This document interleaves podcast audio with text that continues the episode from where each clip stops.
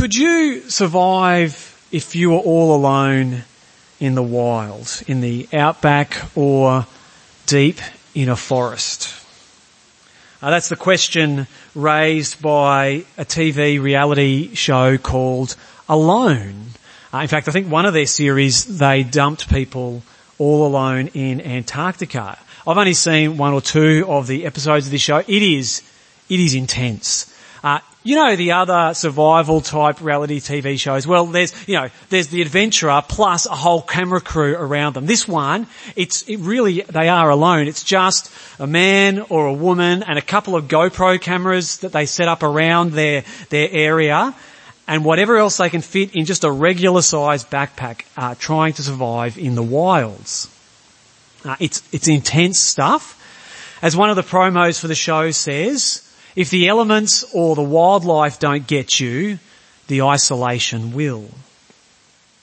Now even if the idea of subjecting yourself to this kind of challenge has absolutely no appeal to you, though I think for some people in this room it probably does, for many of us, the kinds of stories of surviving it out there by yourself those stories really resonate in our hearts. We romanticize the idea of the person who's self-sufficient, uh, self-made.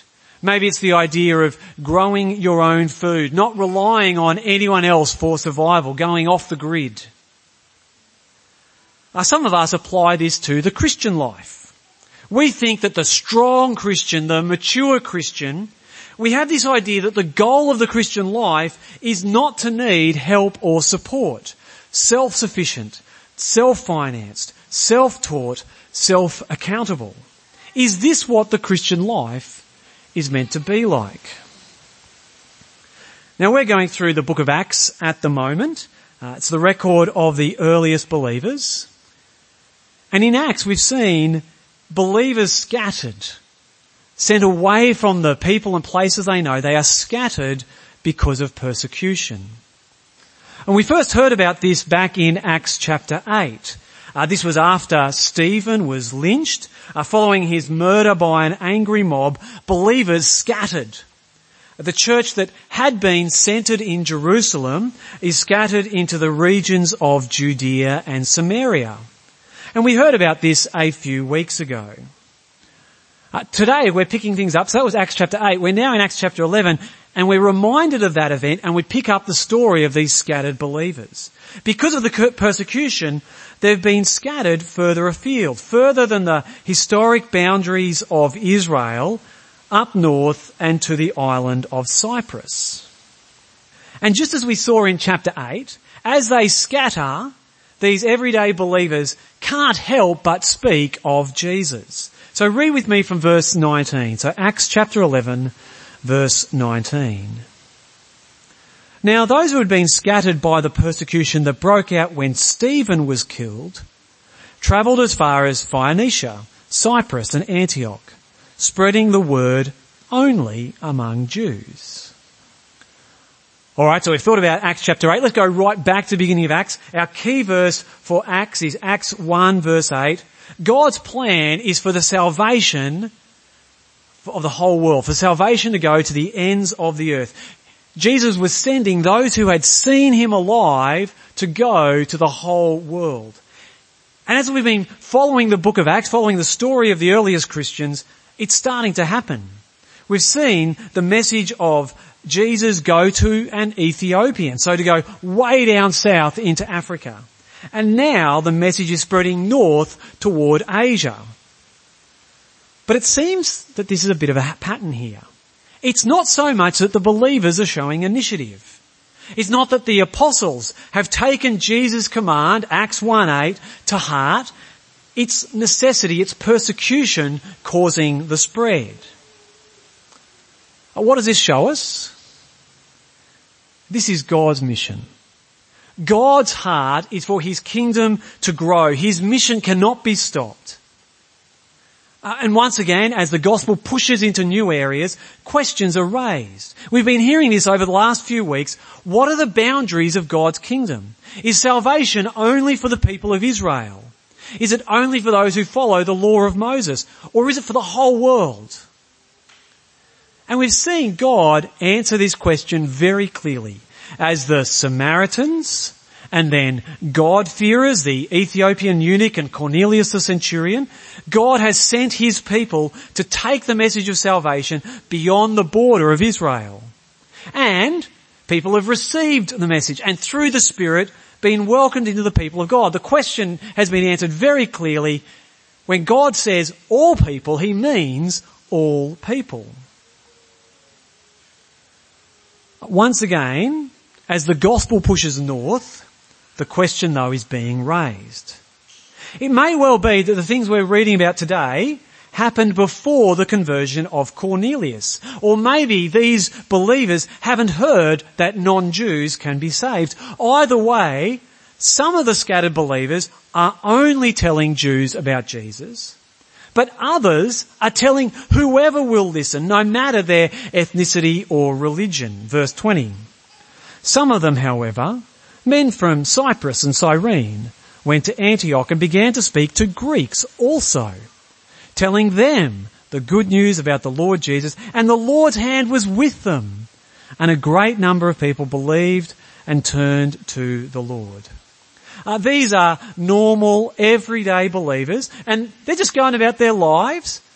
They can't help but speak about Jesus. Because they love Jesus, they speak about Him. And in God's kindness, both Jews and Greeks are saved, which gets the attention of Jerusalem. In Acts 8, when Samaritans started trusting in Jesus, the Jerusalem church came on down to see what was going on. The same thing happens here. Uh, the church in Jerusalem hears what's going on in Antioch, uh, that a large number of Jews and Greeks are being saved, and they want to find out what's going on. Verse 22. News of this reached the church in Jerusalem, and they sent Barnabas to Antioch. Now we aren't told why they sent Barnabas. But the vibe you get in this part of Acts is the church in Jerusalem is a bit anxious about non-Jews joining the people of God. Uh, they might be anxious in a negative way, not so keen on associating with Gentiles, as we saw last week. They're unclean. You don't eat with them. You don't talk to them if you don't have to. Though, it could also be a more positive anxiety. It might be the church in Jerusalem thought it was great. They might have been praising God that a large number of Jews and Gentiles had come to faith, but they were worried about this young, growing church. Uh, maybe they were worried there was no one to build them up, uh, no one to grow them in the way of Jesus, no one to lead them through the inevitable conflict and tension that would come as Jews and Gentiles begun, be, uh, start living together as God's people. They're going to have to work out, well, what do we do with some of the Jewish food laws? Do we have to follow them? We're not told what motivated the Jerusalem church to send Barnabas, but the result, the outcome, was that positive kind of concern. Barnabas gets to Antioch. He, he sees what God has done. He's blown away what God has done. And so he sticks around to teach, encourage, and build up the church. Verse 23. When he, that's Barnabas, when he arrived and saw what the grace of God had done, he was glad and encouraged them to remain true to the Lord with all their hearts. He was a good man, full of the Holy Spirit and faith, and a great number of people were brought to the Lord. Uh, we've met Barnabas a couple of times previously in Acts. Uh, the first time was in Acts chapter 4.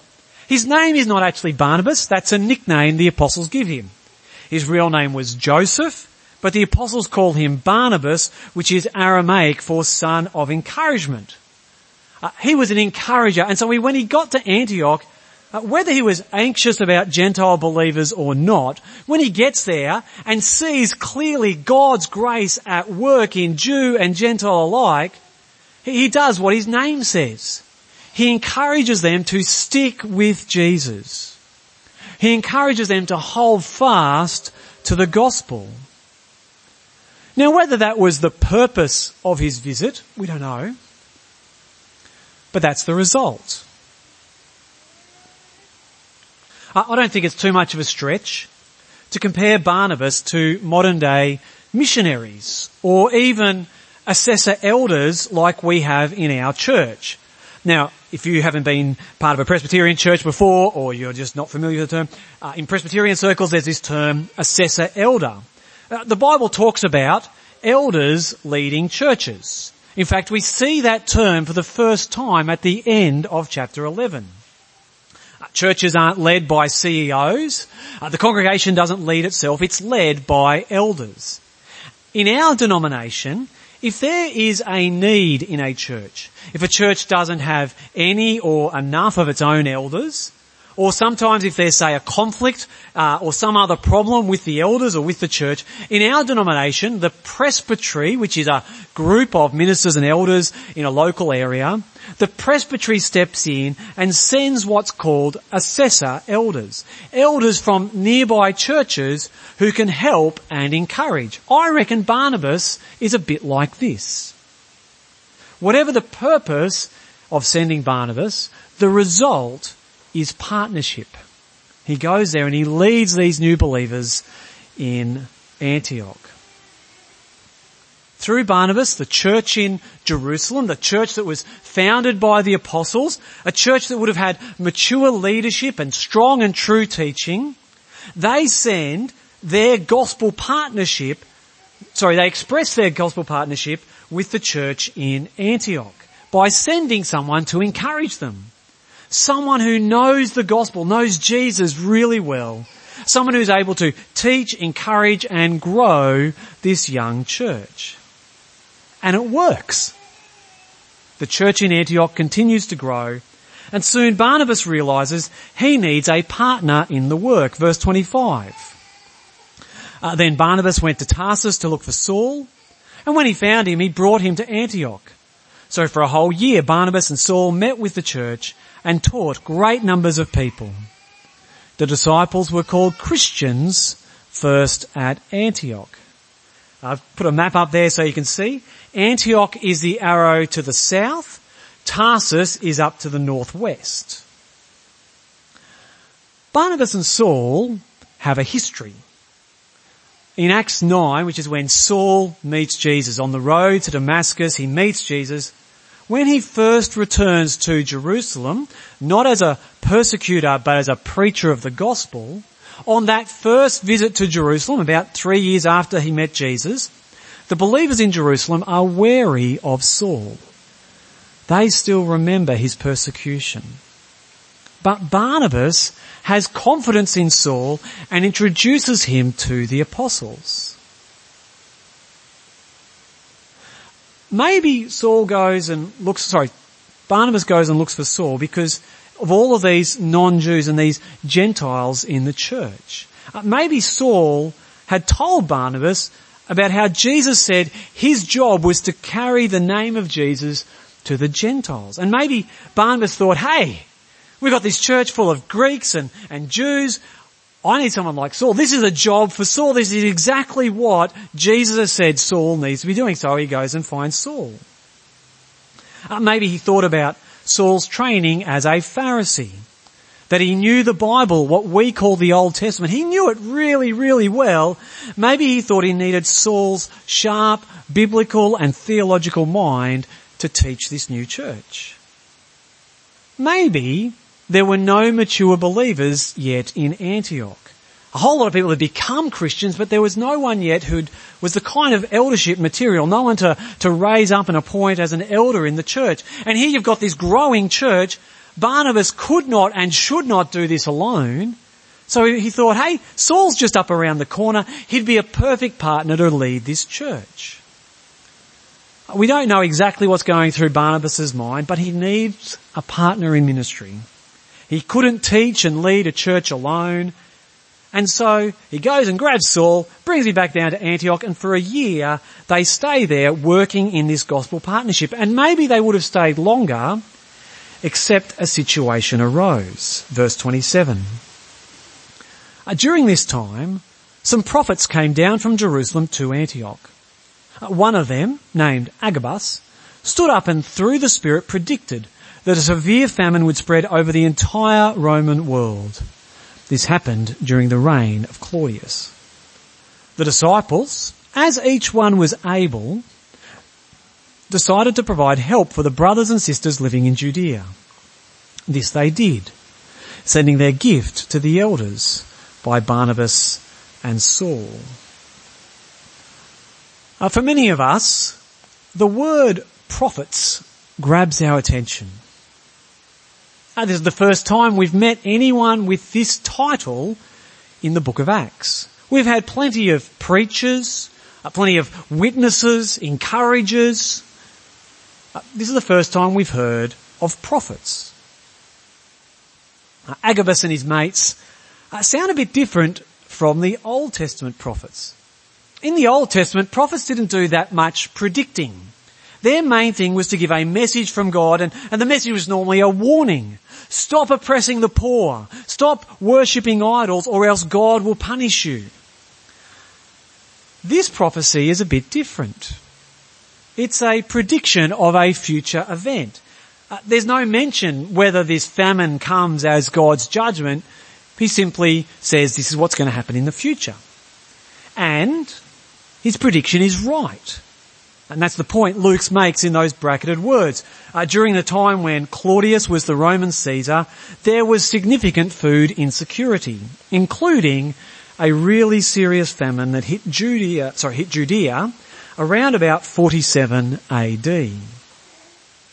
Agabus brings this message and the disciples in Antioch decide to help.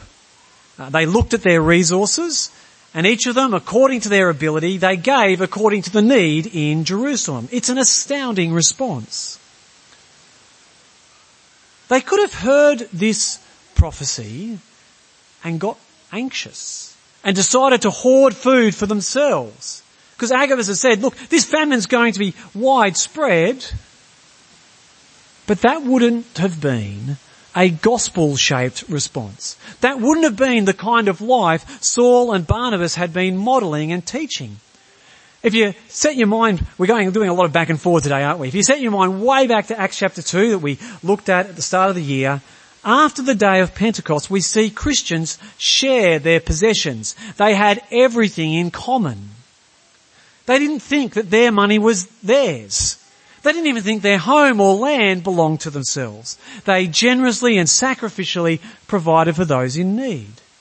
And in fact, the first time we meet Barnabas, the reason we're introduced to Barnabas is because he was someone who sold a field, gave the proceeds to the apostles, and they used that money to help those in need. Barnabas did this locally for the church in Jerusalem. It makes sense that this church in Antioch would do the same kind of thing.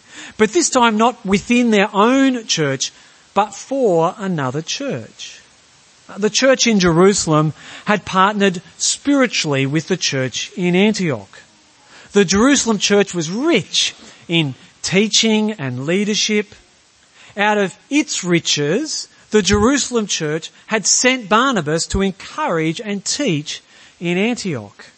And now the partnership flows the other way. The Antioch church is rich in finances and is able to encourage and support believers in Jerusalem physically. The difference Jesus has made in their lives is astounding, isn't it?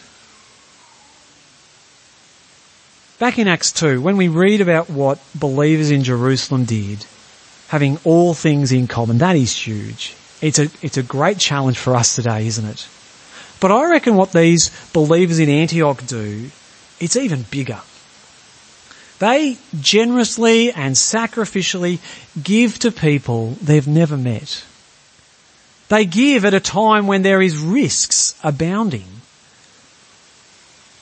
They do this because of what Jesus had done for them. Their generosity shows they know the generous heart of God. God has shown His grace to them in Jesus. He's generously forgiven them and given them new life. And out of knowing God's generosity, they're able to be generous to others.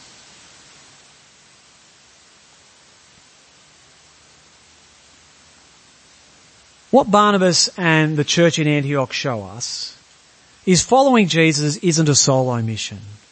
Self-sufficiency isn't a Christian virtue. The gospel doesn't teach us to be self-reliant. Uh, through the cross, Jesus saves a people to himself. And we put this into practice locally. You can't be a Christian without church. We need one another. We need the encouragement of other believers. We need encouragement to keep, keep us trusting in Jesus. Christianity is not a solo adventure. We need one another. Our inability to, to believe this just reveals our pride, doesn't it? Well, we love the part where we get to help others because we can boast about that. We don't like telling people about how we've needed support. But partnership in the gospel goes both ways, as we see there with Antioch and Jerusalem. And this isn't only for us as Christians, it's true between churches as well. Uh, as a Presbyterian church, there are some really concrete ways we put gospel partnership into practice. Over the last seven years, we, our church, has been on the receiving end of gospel generosity. Our church has received almost $100,000 in generous support from other churches in our denomination. We've been financially supported to keep going as a church earlier this year when Rayak came up as a student minister. Yes, we were supporting him and his family and part of his training, but Kenmore Prezi kept paying him so that he could do that. They generously supported us and Rayek and his family uh, to be part of the ministry here for those four weeks. That's two examples. If you know anything of the history of our church, it's not the first time. Uh, there have been a couple of times in our history when we have benefited deeply from others' generosity. And that's something to be thankful to God for. Uh, right now we experience the partnership of having assessor elders, uh, Jono and Shane. And this partnership is not just about them, it's an expression of their churches, uh, Bargara and Maroochydore Presbyterian. They're partnering with us through the time and energy of their ministers. Now this is an interim situation until we elect local elders, but although it's interim, there's something good about this and something we can thank God for. Last week we heard about Queensland Theological College, our theological college, and the challenge they have before us because of the Presbyterian Church of Queensland being in receivership. Uh, the, this whole receivership situation uh, is a challenge for our partnership, the partnership we have between churches in our denomination. It's very easy as you hear bits and pieces about the news and the situation we're in, it's very easy to stand back and be cynical. It's easy to want to lay blame at various people. But the gospel reality is we are partners. There is interdependence. And over the next couple of years, as PCQ works its way through this final financial situation, there's going to be plenty of opportunities for us to show gospel partnership. Instead of being cynical, being generous. It's going to be costly. There are going to be some costly decisions churches will need to make throughout our state. But Antioch was called to costly decisions to show love for their brothers and sisters in Jerusalem. It's, it's what we've been called to in Christ. Uh, on a, on a global scale, every Easter and Christmas, we get an opportunity to put gospel partnership into practice through the PresAid appeals. Uh, PresAid is run through the national denomination. It's got a very simple mission. It receives from the generosity of Christians in Australia and it distributes those contributions to churches throughout the world. Some of the stuff we've played a small part in partnering with is pretty amazing. For example, there are about half a million people who are refugees, uh, South Sudanese people who are refugees living in Ethiopia in refugee camps. Half a million people. Of those half a million people, about 100,000 people of them uh, are Presbyterians. There are 90 Presbyterian churches. That is more than we have in our state. There is 90 in these refugee camps in Ethiopia.